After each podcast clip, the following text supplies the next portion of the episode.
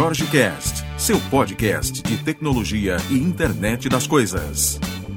Diversão e informação em um único local. E aí, Júlio, tudo certo? Beleza, Jorge, tudo tranquilo? Tudo bem, graças a Deus. Primeiro, obrigado aí por, por ter aceito o convite, né? Esses dias de, de evento, de build, com certeza você deve estar tá aí igual, igual a mim aqui, igual os outros colegas, sem dormir, né? A gente está nessa maratona aí, porque tem que trabalhar, né? Não adianta você. Não existe estou no evento virtualmente, né? É uma oportunidade é boa, mas assim, a gente tem que continuar as tarefas do dia a dia com o monitor do lado, mostrando o evento e você para, dá uma olhada, depois volta na palestra. E as da madrugada, cara, que assim, eu, eu, eu pelo menos estou me divertindo na cama, né? Já falei aqui um pouco nesse, nesse podcast, um pouco sobre os lançamentos de IoT e tudo mais. E a ideia aqui agora é o seguinte: é o que a gente sempre vem falando aqui, Júlio. Não adianta nada eu ter serviços, não adianta nada eu ter um desenvolvimento web se eu não tenho uma boa gestão de código, se eu não tenho uma boa gestão do, do meu time, se eu não tenho uma integração desse time. Ou seja, isso vai fraquejar em algum momento e vai gerar problemas, né? E quando a gente fala aí de, de DevOps e tudo mais, o nome sempre que me vem à cabeça é, é você, né? E aí eu te fiz esse convite aí pra gente bater um papo sobre o que você viu aí do build, né? E o que você acha que é pertinente aí a gente trazer para essa conversa. Eu vi algumas coisas muito legais aí sendo, sendo faladas no build, né? Algumas coisas que já tinham sido anunciadas antes lá no, no Ignite, né? O, o Visual Studio Online que deu uma mudada de nome aí, né? E, e, tem algumas coisas legais. E aí eu queria que você desse uma, uma explanada aí pro pessoal com mais propriedade, né? Sobre qual é a sua visão aí desses, dessas novidades. E principalmente eu queria já abusar da sua boa vontade, né? Queria pedir também para você falar um pouquinho da necessidade da gente ter um processo automatizado, né? A gente tem visto isso aqui com IoT, cara, e tem é, é, tá salvando nossa vida, cara. A integração de gerar as imagens, de publicar em diversos devices ao mesmo tempo, da gente ter o controle disso integrado com Teams e, e isso conversar com os nossos desenvolvedores aqui para saber o que aconteceu, o que não aconteceu, né? Como é que você enxerga isso aí necess, como necessidade hoje para quem está desenvolvendo software de forma profissional, né? Ou projetos de forma profissional, digamos assim? Bom, primeiro, obrigado aí pela lembrança aí, como você tem colocado como se fosse uma referência. Eu sei que não é tanto assim, mas valeu mesmo assim pela lembrança. É, bom, é, começando por importância de automações e de DevOps aí para alinhar expectativas, cara. Imagina você tem uma, um, uma, um serviço de APIs, por exemplo, que você vai publicar várias APIs em diversos lugares, escalonar a API. Como é que você vai fazer isso tudo na mão, cara? Como é que você vai subir 10 APIs na mão e garantir que ela tá segura? Que você realmente subiu tudo certo, ou mesmo seus projetos aí, que você precisa subir imagens e tudo mais, como é que você vai garantir que você colocou tudo certo onde deveria, seguiu todos os passos, não é mesmo? a gente sabe que trabalho manual é passível de erro como era no passado, né? Como antigamente, quando a gente publicava em file server, alterando configurações na mão, a gente, quer queira, quer não, errava. A gente é humano, né? E o DevOps, a, parte de automação dentro do DevOps veio justamente para isso. A gente padroniza esses processos e garante que eles vão ser de fato entregues como devem ser, com qualidade, com segurança e com rastreabilidade de tudo que aconteceu, né? Se você precisar depois de um log disso, você tem que poder ver também o que aconteceu nos seus ambientes aí. O que, que, você, o que, que você enxerga hoje de, de ambiente Microsoft, né? A gente está vivendo aí esse, esse processo todo né, de pandemia, de, de times separados e tudo mais. E, eu acho que isso acaba né, fortalecendo, às vezes, algumas alguns processos, algumas soluções, né, nesse no que tange essa parte toda de integração, essa necessidade aí de gestão de todo esse processo. Hoje é, eu tenho conversado bastante com clientes sobre a questão de DevOps e do Azure dentro desse ambiente, né? porque a gente já tem isso há muito tempo, né? A gente já tem ferramental para isso aí espalhado à torta e à direita, várias brands, né, com, com fornecimento desse tipo de serviço. É, como é que está hoje o ambiente de Azure na sua visão para fazer todo esse processo. A pessoa consegue, né? O projeto hoje consegue estar abrigado somente dentro do Azure ou a gente ainda precisa usar alguma ferramenta de fora para fazer alguns desses passos aí? Cara, voltado a DevOps, a Microsoft tem há, um bom tempo, como você disse, ferramental para isso, né? Surgiu lá com o Source Safe, migrou-se para o TFS, que veio com uma outra abordagem, e o TFS ele veio evoluindo com o tempo. Né? Ele tinha seu repositório de código-fonte lá dentro, parte de backlogs para você gerir suas tarefas, tinha build, a Microsoft comprou ferramentas de release, trouxe para a nuvem, mudou de nome, mudou de nome de novo, agora chama Azure DevOps. E com ele você consegue fazer toda essa stack e, e cobrir, como você disse, aí debaixo de um guarda-chuva todo o seu processo porque lá dentro tem gestão de código-fonte com repositórios Git, tem toda uma parte de board, gestão ágil de projetos, digamos assim, com Scrum, Kanban, Scrum, Kanban e tudo mais necessário. Uh, você tem toda a parte de pipeline de CI e CD lá dentro, e isso entrega para a sua, sua aplicação em qualquer plataforma, em qualquer linguagem não precisa estar tá entregando só dentro do Azure. Então, se você tem uma rede on-premises ou um AWS, Google Cloud, o que for, ele vai entregar para você também tem a parte de testes automatizados. Então, essa stack do Azure já te comporta muito bem ali dentro, tá? É, ela já é muito completa para você. Legal. E o que, que, que, a gente teve aí de novidade depois que a Microsoft fez a aquisição do GitHub, né? Eu vi muita gente, na época que foi feita a aquisição, falando que sempre tem as más línguas, né? O pessoal dizendo, e agora o GitHub vai morrer, e agora a funcionalidade do GitHub vai diminuir porque o objetivo é levar isso aí.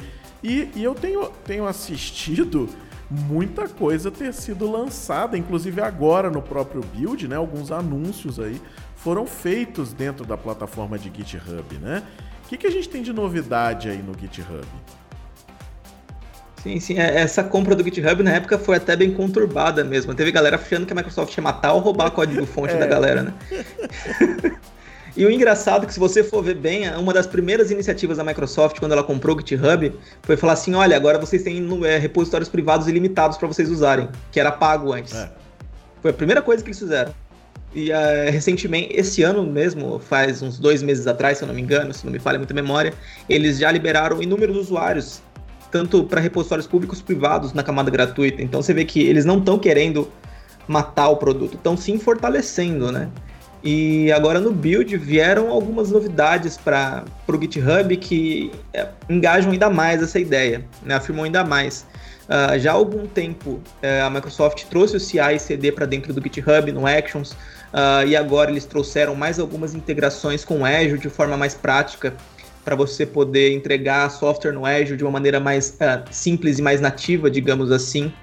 Uh, tem lá dentro também agora o GitHub Code Spaces. Não sei se você chegou a ouvir falar na, uhum. das novidades do Code Spaces, né? A Microsoft tem dois produtos chamados Code Spaces: o Visual Studio, que era o Visual Online, e agora dentro do próprio GitHub também vai ter uma versão do Code Spaces para você não precisar sair do GitHub para trabalhar você vai ter a opção lá de poder editar aquele seu código, aquele seu repositório direto ali do browser. Já tendo, fazer inclusive, seus testes ambiente setado, né? Você já consegue deixar tudo pronto Sim.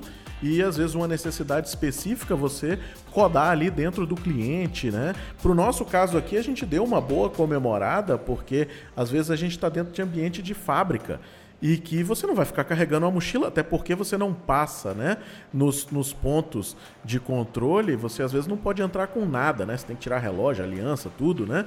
E, e às vezes é interessante você poder usar qualquer máquina ali. Naturalmente não vejo isso como sendo uma ferramenta de desenvolvimento e tudo mais, eu pelo menos, né? Mas eu acho que é uma ferramenta de suporte ali para aquele momento do perrengue, né? O momento que você precisa dar um, dar um tapa ali na coisa, ou corrigir, ou, ou moldar algum detalhe ali de um pull request, de alguma coisa, né? Não, eu confesso que eu testei muito pouco o Code Spaces ainda para ver todo o poder dele, mas a ideia é que ele seja até além disso, a ideia é que ele seja de fato a sua stack de desenvolvimento e você consegue integrar, por exemplo, o seu ambiente on-premise, sua máquina física. Sabe, você está deixando a sua máquina física no seu escritório e você quer conectar o Visual Studio dentro dela. Isso tudo pelo browser. Isso também vai ser possível de fazer. Legal. Então, é, então o, o intuito dele eu acho que é ser muito mais do que só uma mera ferramenta de apoio. Uh, e o custo dele também está bem é. baixo. Então, no final das contas, ele não vai ser só uma ferramenta de apoio, ele vai te, te, te ajudar a desenvolver a aplicação propriamente dita e você não precisa do seu notebook uhum. Para desenvolver. Você, por exemplo, que usa iPad aí que você estava me falando agora há pouco, você pode usar o seu iPad para desenvolver. Uhum. Então você não precisa mais de uma máquina potente para lá e para cá, né? É. Isso tudo entregar, isso, é, isso é um negócio integrado ao seu GitHub. Né, cara? Isso é, isso é um é uma, uma das evoluções. No Ignite eu me lembro do lançamento do Visual Studio Online, né? Que era a ideia de você ter um ambiente igual ao Visual Studio Code, né? Só que online que você conseguiria evoluir. Isso migrou para ser o tal do, do Code Space, né? Code Space. E aí, é assim, tudo depende do que é, né? Do, do que, do que para que você vai utilizar aquilo, né? No meu caso aqui, a gente não, não consegue ter essa visão. Às vezes a gente está desenvolvendo coisas de device e tudo mais, então você ainda precisa né, dessa, dessa máquina estar tá atrelada ali, né? Agora, quando a gente quando a gente pensa nesse poder de fogo futuro aí que você estava falando, né, de você às vezes ter a máquina no escritório e tá tá se utilizando disso na nuvem, é um negócio extremamente interessante, né, e que pode pode melhorar bastante principalmente em períodos agora como a gente está vendo, né, de ter essa necessidade do home office estabelecida, né, onde você às vezes não, não vai estar tá levando maquinário para casa ou, ou às vezes para quem está em viagem, né, eu acho que é uma é um ferramental bacana, né. Sim, isso aí vai ajudar muita gente conforme for evoluindo ainda mais da, da ferramenta. Né? O que mais a gente tem de GitHub aí, não, aí que, o pessoal, que o pessoal falou no, no build? Cara, uh, de GitHub, você deve estar familiarizado bastante com GitHub, né? Você já bateu papo nas issues? Usou issue como discussões lá dentro com a não. galera? A, a gente não? Tem, a gente gera Se você... a issue aqui e faz ali, às vezes, um comentário ou outro, né? Mas o, o chat efetivamente não. Se você for olhar em vários projetos open source aí, você vai ver que a galera usa muito as issues, às vezes até meio como um bate-papo sobre o projeto. Não um chat de eu e você trocando uhum. ideia, mas sobre o projeto em si. Uh, agora a Microsoft veio, viu essa necessidade e trouxe uma nova divisão lá dentro, digamos assim, onde a gente vai ter a parte voltada a discussões. Então a gente vai ter toda uma parte de discussions dentro do GitHub para poder isolar isso. O que é issue é issue, uhum. o que é discussion vem para cá e vamos realmente usar uh, como uma base de conhecimento, como um fórum interno do projeto. Isso aí também tá, tá bem bacana. Tem alguns projetos open source, eu não me recordo quais agora, que já estão testando isso há algum tempo, que você pode até acompanhar isso aí pelo GitHub já. E você enxerga, você enxerga o a gente aqui tem feito muita coisa integrada ao Teams, né? A gente tem tentado levar tudo para dentro do Teams para que a gente tenha um ambiente único, né? Que eu acho que é a ideia principal dessa ferramenta de colaboração, né? E que a gente tem conseguido alguns pontos, né? Como é que você está enxergando essa essa ideia? Você enxerga isso como futuro da gente ver? Hoje eu estava assistindo uma sessão no, no Build que falava até de você criar um workspace de trabalho, né? E trazia algumas práticas ali, não necessariamente escritas ali na pedra, né? De siga isso, faça aquilo, crie esse tipo de canal, aquele outro, mas o pessoal estava demonstrando algumas práticas interessantes de trazer, por exemplo, a, a demonstração das issues, trazer é, é, algumas ações, né? Quando a ação termina, então ele publicar alguma coisa ali dentro de um canal específico, a gente centralizar às vezes algumas coisas de arquivos, né? Que não dá para você trafegar na documentação, às vezes ali no, no, na wiki do projeto, né? Então trazer esses caras e fazer essa união. Como é que você enxerga essa essa união aí desse tipo de ferramental aí eu vejo GitHub e, e, Azure DevOps como, como complementares, né? Não sei se você também tem essa visão. E aí eu queria ouvir um pouquinho de você, o que, que você pensa sobre isso, porque a gente tem é, actions de um lado e pipelines do outro, né? Então, como é que funciona é, isso aí na sua visão? Cara, actions de um lado, pipelines do outro é um ponto bem delicado que todo mundo quer que a gente fale alguma coisa, né? Todo mundo. A, a pergunta mais comum, se você for olhar o, os tweets do time de produto, é: Azure DevOps died? não, Azure DevOps não morreu. Como muitos estão pensando. Ele sobrevive ainda ali, é, a Microsoft continua investindo no Azure DevOps, mas eles ou ainda talvez são ferramentas complementares, como uhum. você disse. As actions ainda não estão lá tão completas assim, se você for comparar com Azure Pipelines. Porque hoje, é, porque hoje lá no Azure Pipelines tem um processo de CI, ok, isso tem no Actions, mas o processo de CD dentro do Azure Pipeline já é muito maduro, onde eu tenho ambientes, tenho aprovações, uh, tenho agendamento de implantações, isso ainda não existe no Actions. Então, ainda quer queira, quer não, são ferramentas meio que se complementam. Então você pode começar a usar o Actions e terminar isso no Azure Pipelines para poder integrar tudo isso aí. E o Teams entra para gente aí num centralizador de informação. É, a gente quer Uh, por exemplo, notificar o usuário que tem uma aprovação da implantação ou que houve uma alteração de código-fonte.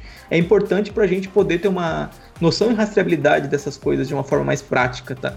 Isso tem ajudado bastante a gente nos projetos que tem atuado aí. Legal, eu vi, eu vi um, um, um vídeo, acho que foi um vídeo seu, em que você mostrava exatamente como é que você levava, né, da, a, as issues para dentro do board lá do do Azure DevOps, né? E fazia um, uma ida, né? De um, de um canal para que você conseguisse usar os dois caras, né? Para que você conseguisse usar tanto as issues quanto os boards do, do DevOps. Para quem está iniciando agora, Júlio, o cara acabou de começar o projeto, né? E ele vai definir o ferramental ali, o, o, o começo, né? A pedra fundamental você usaria os dois ou você iria somente para um lado? Tipo, não, eu, eu iria somente para o Azure DevOps e controlaria tudo lá dentro, né? Imaginando um projeto privado, né? Quando a gente fala de projeto open source, eu acho que o GitHub ele está mais familiarizado com essa cultura, não necessariamente de funcionalidades, mas de do, da própria comunidade, né? Quando você fala, ah, vamos fazer um projeto open source, o cara já fala, então vamos abrir logo um repositório ali no Git, no GitHub, já vamos colocar aquilo lá, já vamos começar a criar esse cara, né? E, e pelo menos é o que eu escuto aqui, né? Mas como é que você enxerga isso aí? O cara que vai fazer um file new agora de um, de um projeto. Por onde, por que caminho você cara, iria? Honesta... Então, honestamente, hoje eu iria pelo GitHub. Ah. Porque é, é, ele, ele se, veio com tantas novidades pra gente que ele ficou, se você for olhar, hum, eu não vou colocar isso em pedra, mas se você for olhar por base, o preço até do GitHub está mais em conta. Então, se você for olhar por precificação, por funcionalidade e necessidade, eu iria começar dentro do GitHub. Até porque para poucas, para pequenas coisas que eu vou precisar do Azure DevOps, eu posso fazer uma integração ali e eu acho que eu não vou precisar delas por tanto tempo. Uh, por exemplo, repositório público e privado, eu tenho tudo dentro do GitHub. Uh, eu posso colocar meus usuários, permissão de acesso, tudo dentro do GitHub. Eu posso sincar com AD do Azure dentro do GitHub, bloquear é, restrição de IP por onde o usuário vai acessar. Posso fazer tudo aqui dentro. Só entra nesses pequenos mínimos detalhes, né? Se eu quero fazer um CD mais detalhado, eu não tenho tanto no Actions, eu teria que ir pro, pro Pipelines. Mas hoje eu de fato iria sim pro GitHub, que eu tô achando ele a aposta mais certeira, digamos assim. Legal. É, a gente tem, a gente tem tido muito essa discussão aqui, né, com, com clientes e a nossa, a nossa opção ainda é pelo, pelo Azure DevOps, no modelo de bilhetagem inicial de cinco usuários para times, né, e startarem e tudo mais, a questão de permissionamento de de permissionamento de, de commit né, e de push dentro de, de branches reservadas e tudo mais. E uma das coisas aqui, cara, que pra gente é, é sensacional é o que você falou do, do CI/CD que está implantado ali. E para nós aqui é, é, salvador de vidas, mano. Assim, é Sim. muito lindo, né? E uma das coisas. E ele é muito prático muito, de configurar, muito, né? Extremamente prático, né? Agora a parte de releases é passível também de ser colocada em YAML direto, né? Então isso vai, vai facilitar bastante. E, e uma das coisas também que a gente tem é, começado aí o uso já desde do, zero são os boards de atividades com, com a rastreabilidade, né? Isso para quem já faz a gestão ágil é mais, é, digamos, eu não digo que ela é diferente, porque você consegue fazer isso nas issues também, né? Mas as issues, eu acho que tá mais num lado desenvolvedor E quando você vai para um board daquele, é, você é. tem uma visão de gestão. Aquele board é muito né, mais cara? completo. É. E às vezes, para quem está com um projeto, às vezes aqui a gente atravessa quatro ou cinco times, né? Então, é, a gestão, os stakeholders têm uma visibilidade melhor né, naqueles boards do, do DevOps. Mas é o que você falou, é, é Hoje a gente tem praticamente tudo, né? E o mundo de desenvolvimento está cada vez mais fácil. A gente tem tido essa conversa aqui é, ad eterno, né? É, cara, cada vez mais a gente consegue fazer mais coisa com menos código, com menos trabalho, né? A documentação está cada vez mais abrangente. A Microsoft se supera nos lançamentos a cada, a cada momento, né?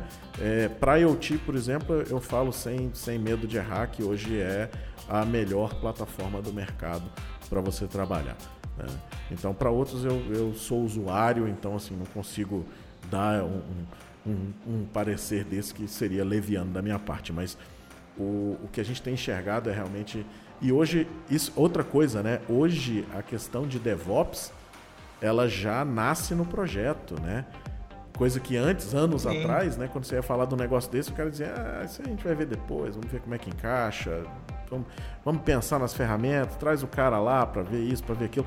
Hoje já nasce, o projeto já nasce com as issues desenhadas ali, né, ou com as histórias, Sim. ou com as features, ou com os epics, ou com, né, e, e tudo andando ao mesmo tempo e todo mundo junto, né?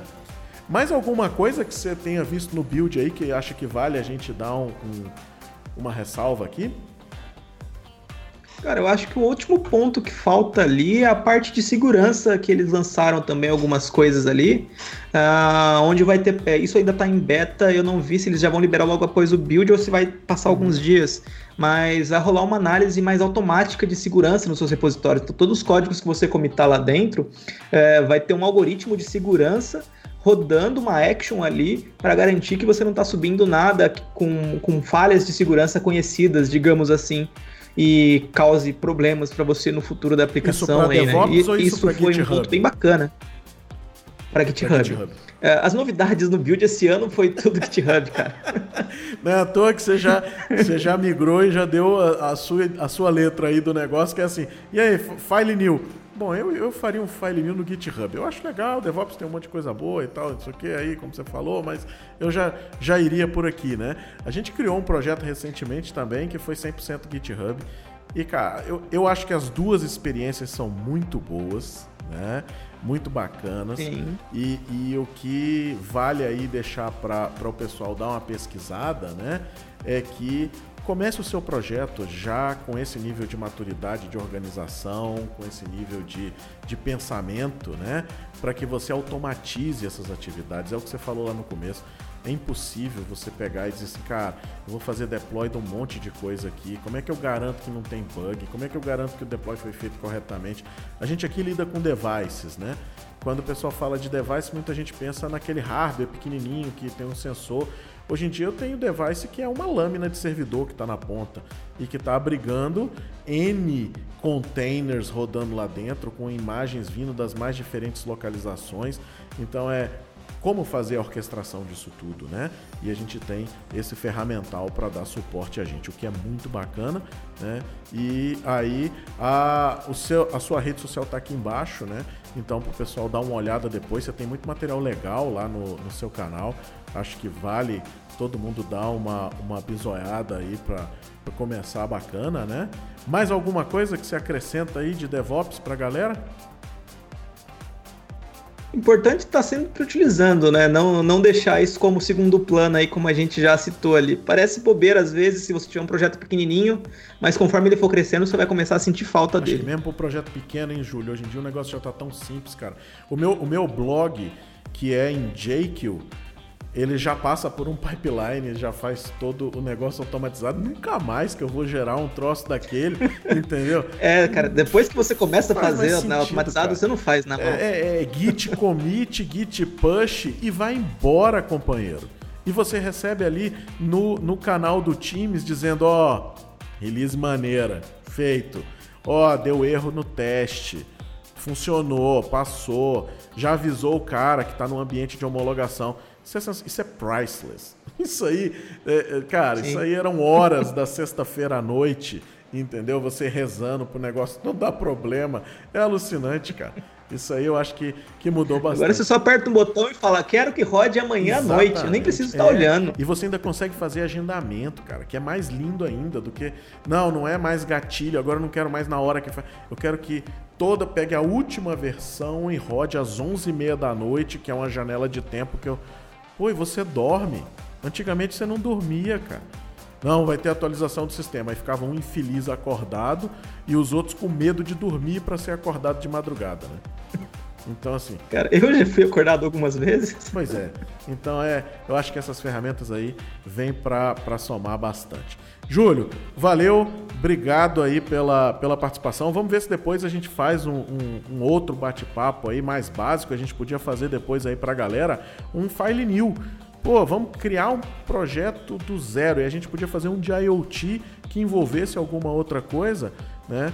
Para o pessoal que, que tem audiência aqui com a gente, né? Que, que tá nessa, nessa vibe aí de devices, de conectividade, para eles darem uma olhada também nesse mundo de DevOps. Não é a nossa praia, né? Nós somos usuários aqui desse ferramental e, e das tecnologias, mas eu acho que cabe aí para a galera dar uma brincada. Valeu, obrigado aí pela participação e bom final de evento aí para você, né? A gente tem palestra ainda aí na madrugada e amanhã até as minhas acabam 10 e meia da manhã amanhã, né? Não sei as suas aí. Bom, eu que agradeço a presença aí. Pode chamar, a gente participa sim aí de uma segunda apresentação para fazer essa, esse projetinho aí sim. Parece bem bacana a ideia. Vamos lá, valeu, obrigado. Nada, valeu, Jorge.